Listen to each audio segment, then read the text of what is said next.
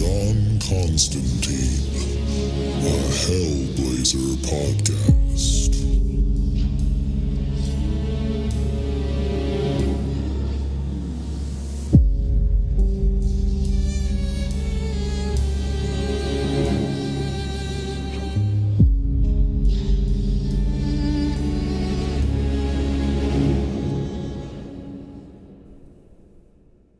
Everybody, and welcome back. Before we get into the episode, just want to let you know that this is the free version of the podcast. And all that means is that we are way behind where I'm at in Patreon. So if you are loving this podcast and you need more John Constantine in your life, definitely go check us out at patreon.com slash planes, trains, and comic books and sign up for the Hellblazer tier, where you'll get access to the entire Hellblazer library that I've recorded so far. And also, you'll get access to the exclusive episodes of the Planes, Trains, and Comic Books main podcast. So if any of that sounds good to you, definitely go over to patreon.com slash planes, trains, and comic books, all one word, and sign up there. And with that out of the way, let's get into the issue. Today we are reading Hellblazer number 46, and just a little recap on what's been going on in the series. John was diagnosed with terminal lung cancer, and from issues 41 to 44, John was going around to different people who might be able to help him. But unfortunately for John, none of that worked. Nobody was able to help him, no matter who he turned to. So he decided to take his fate into his own hands, and he came up with a plan where he would put all the kings of hell, there's three of them, Lucifer and two other high demons, and he would pit them against each other by selling his soul to each one unbeknownst to the other. And then he proceeded to commit suicide, which forced them all to come collect his soul. They realized that they had been tricked, and because of the way that the rules work with the selling of souls and contracts and whatnot, they were forced to actually heal John and take his cancer away and bring him back to life brand new. Because if they didn't, they would have ended up going to war over who was going to collect his soul. And then that would have made it so God could go against them now that they're weakened, and heaven would end up being victorious over hell, finally concluding this eternal war that's been going on. So that is why they ended up going along with his plan and bringing him back. And basically, all of them have now been disgraced. None of them want to tell anybody in hell what happened, like why they didn't come back with John's soul, because he tricked them and he made them look stupid. And at the end of the last issue, the three kings were threatening him, saying that John would not get away with this and that they would constantly be after him, hunting him down.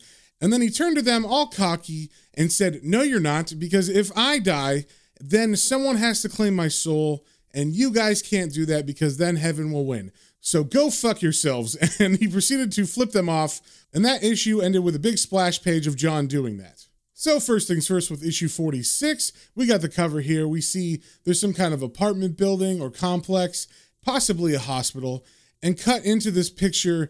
Instead of John's face, like all the other issues have had, we get a demon skull that has horns and everything and red eyes, and it's looking pretty, uh, pretty angry. And we also see that this issue is written by Garth Ennis with art by Will Simpson, with help by Pennington, McKenna, DeMulder, and Walk. And we start off with John in his apartment, and he is on his bed, and we see a bunch of liquor bottles around. Obviously, he's been on a bender, and we see the narration say, You do some pretty stupid things when you're not thinking straight, don't you? Maybe you get pissed at a party. Maybe you get pissed at a party and you tell the girl you've always fancied how you feel about her, which ruins everything, of course. Or maybe, goaded beyond endurance by your mate with the big mouth, you proceed to fill your orifice with your fist. Whatever.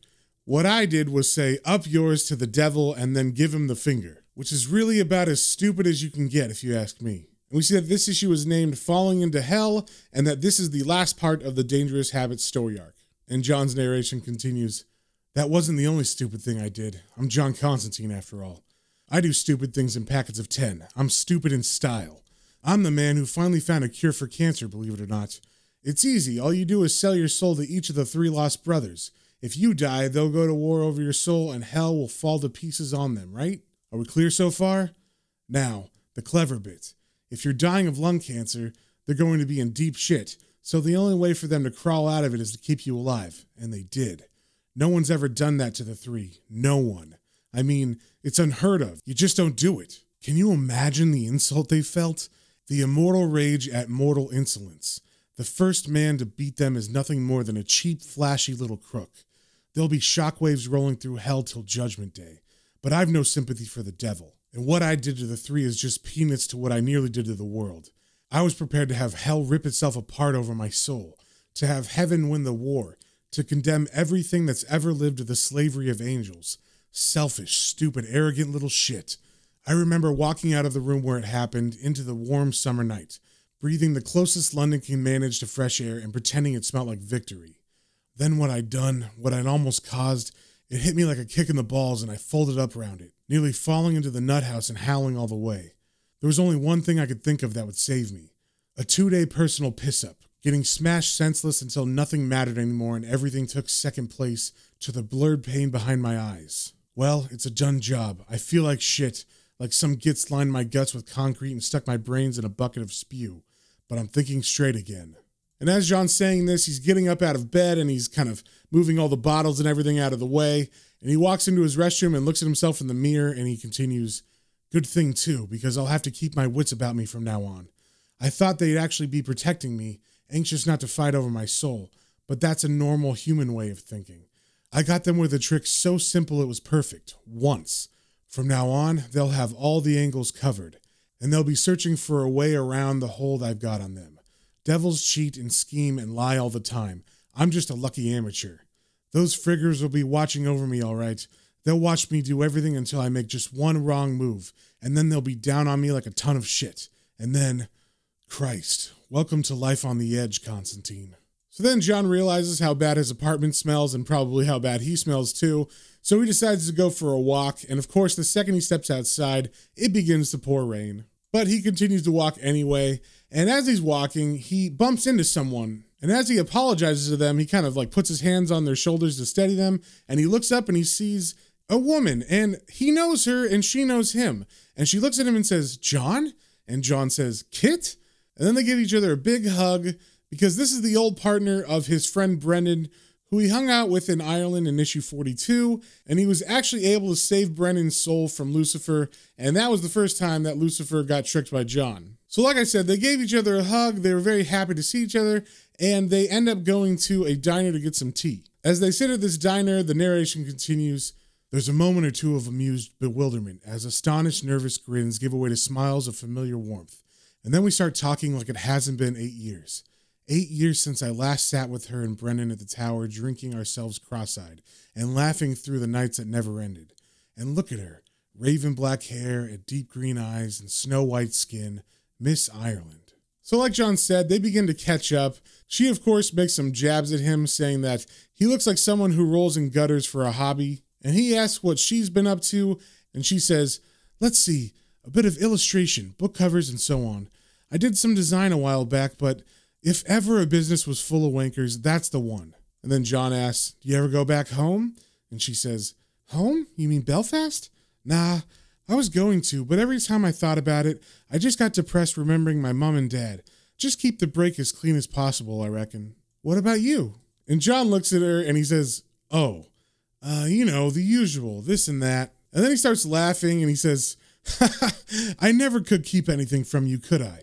I remember when we'd be sitting there rat and I'd tell you me and Brendan were off to visit a friend, and you'd just raise your eyes and smile ever so slightly. I always thought, ah, there's a lady who can see right through you, my son. And she looks at John and says, It's not that difficult, John.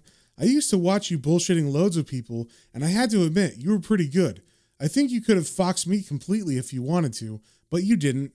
You always came to us because you wanted a break from all that, didn't you? And John says, Yeah, yeah, too right. I used to love those times, Kit. I, uh, I suppose you heard about Brendan. And then she looks down at her drink and she seems pretty sad and she says, I have, I.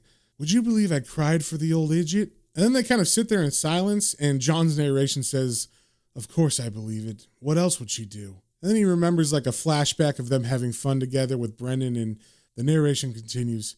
She loved the old reprobate and she probably went right on loving him until after he started going downhill. She loves him now, you can tell.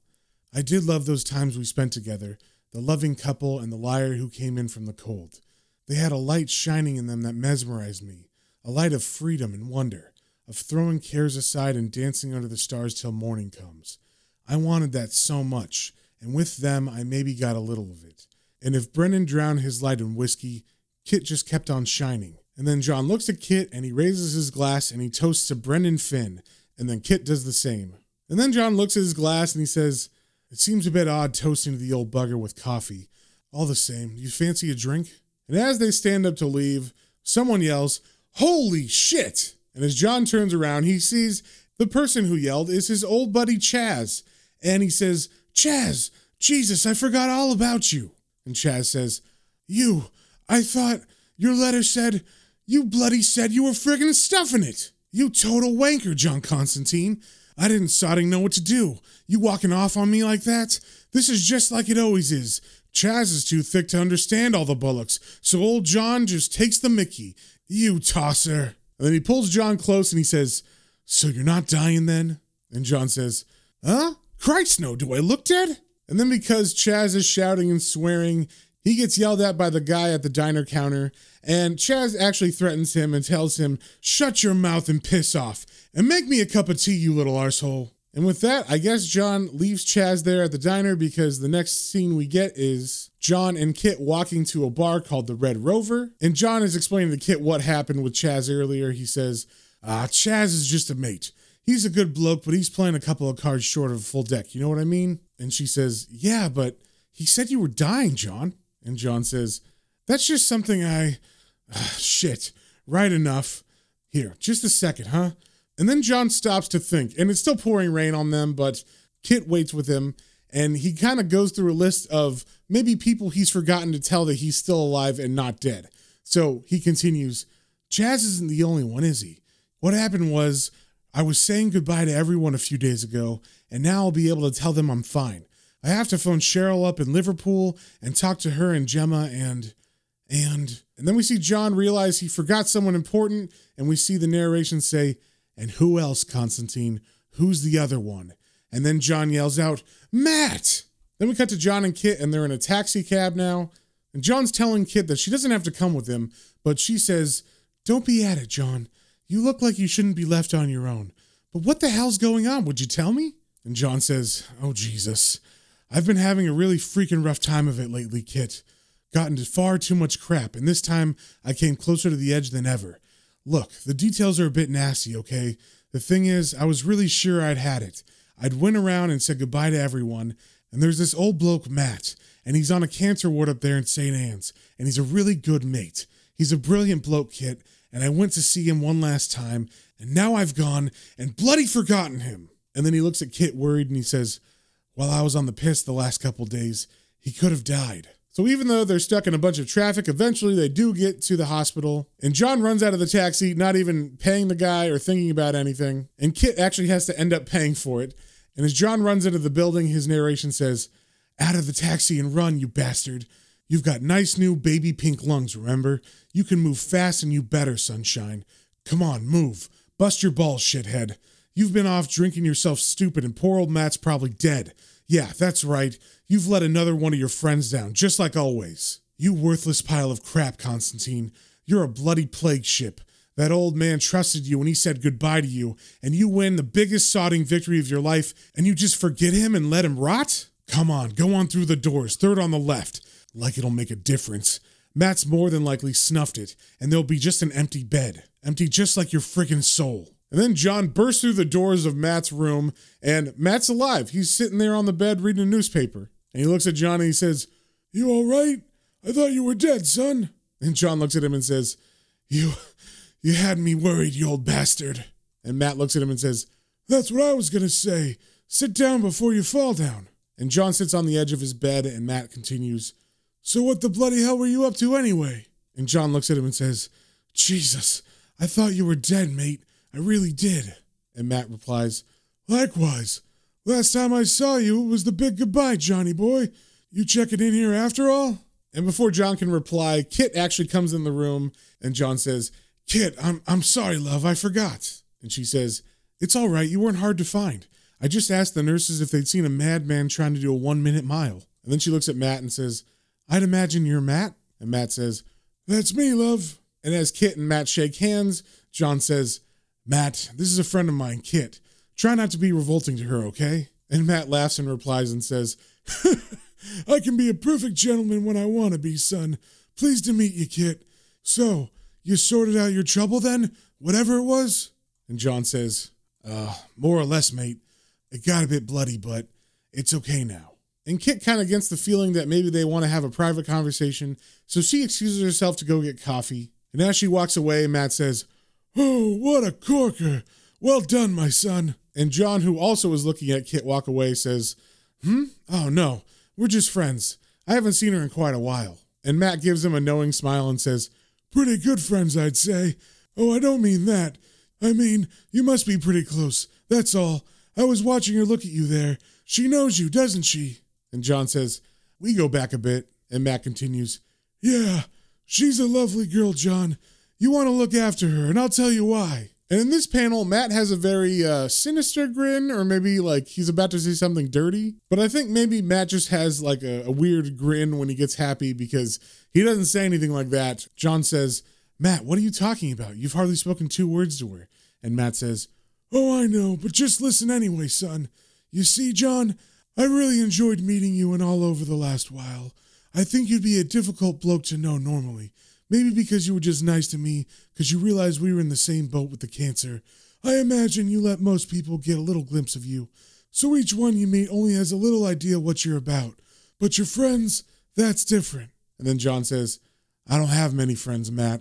I've lost quite a few. And Matt continues, Yeah, but friends are important, John. It's friends remind you who you are. It's having friends to come back that allows you to play the mystery man. See, I've lived a bloody lifetime of it, mate.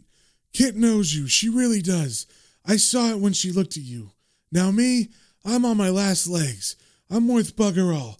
But people like Kit'll be special to you. You just remember all this, okay? You just. And Matt pauses for a second and he looks at John, and John says, What's up? And Matt answers, I don't know.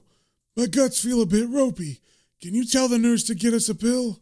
So John gets up and he goes to a nurse and he asks her to get him a pill. And as they return, they walk into seeing Matt throwing up blood. And the nurse immediately runs over to him as Matt is still retching. And she says, Christ, it's his lungs. Get some help. So John runs out and tries to get some help from other nurses. And one of the nurses he gets yells out, Get McBride and Fulton and get the monitors now. And they run into Matt's room. And John's narration says, People and machinery start moving. Urgent shouting, a muffled curse. I take a one second glimpse around the door, gambling with my sanity. And what John sees is the doctors are kind of shielding it, but he definitely sees blood coming up from where Matt's head would be as the doctors try to put machines on him. And one of the doctors yells out, Kidneys have gone with it, Jesus. Everything's gone, hemorrhage. His heart rate's erratic. Get that freaking IV back in. And John's narration continues as he watches in horror. Matt screams. Blood and excrement hit the floor in equal quantities. The scream becomes a gurgle. Someone says flatline. And then we see John walking out an exit hallway, and his narration continues I don't want to hear them call the time. I don't want a nurse asking me if he was a friend and how sorry they are and how hard they tried. It'd be like evidence for the prosecution at my trial.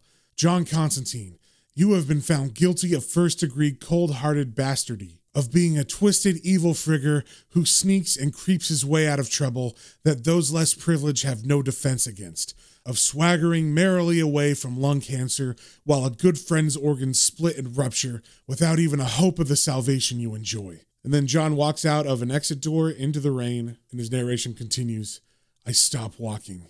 It's quite an effort because walking's one of the things I do best. Walking away without a glance over my shoulder at the misery and bloodshed I've left behind me. I didn't kill Matt, but I escaped when I shouldn't have.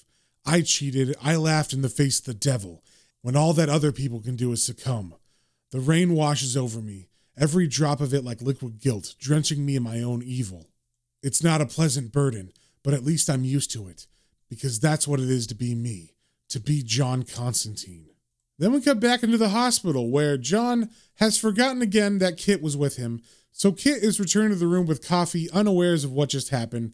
And as she walks in, she sees the walls covered with blood that's behind the bed, and the sheets are all bloody, and the sheets have been pulled up over Matt's face. And she drops the coffee, of course, and she runs out to find John. And she finds him kneeling down in the rain in the street, and she says, John, you should come in out of the rain. And as she approaches him, John says, Another one gone. Another friend. He said friends were important just before. You should go, Kit. You should leave me here and keep yourself safe. I'll just get you hurt. And then Kit comes over to him and puts her hand on his shoulder and kneels down next to him. And she says, I'm a big girl now, John. I'll take my chances. And John closes his eyes and he begins to cry and he pulls himself into her. And we get a splash page of him sobbing as she holds on to him in the rain. And then we get a quote from a song by the Pogues called Rainy Night in Soho. And it says, We watched our friends grow up together and we saw them as they fell. Some of them fell into heaven, some of them fell into hell. And that is the end of the issue. So if you guys have any comments, questions, or suggestions, you can email me at planes, trains, and comic books, all one word, at gmail.com. And we will see you on the next one.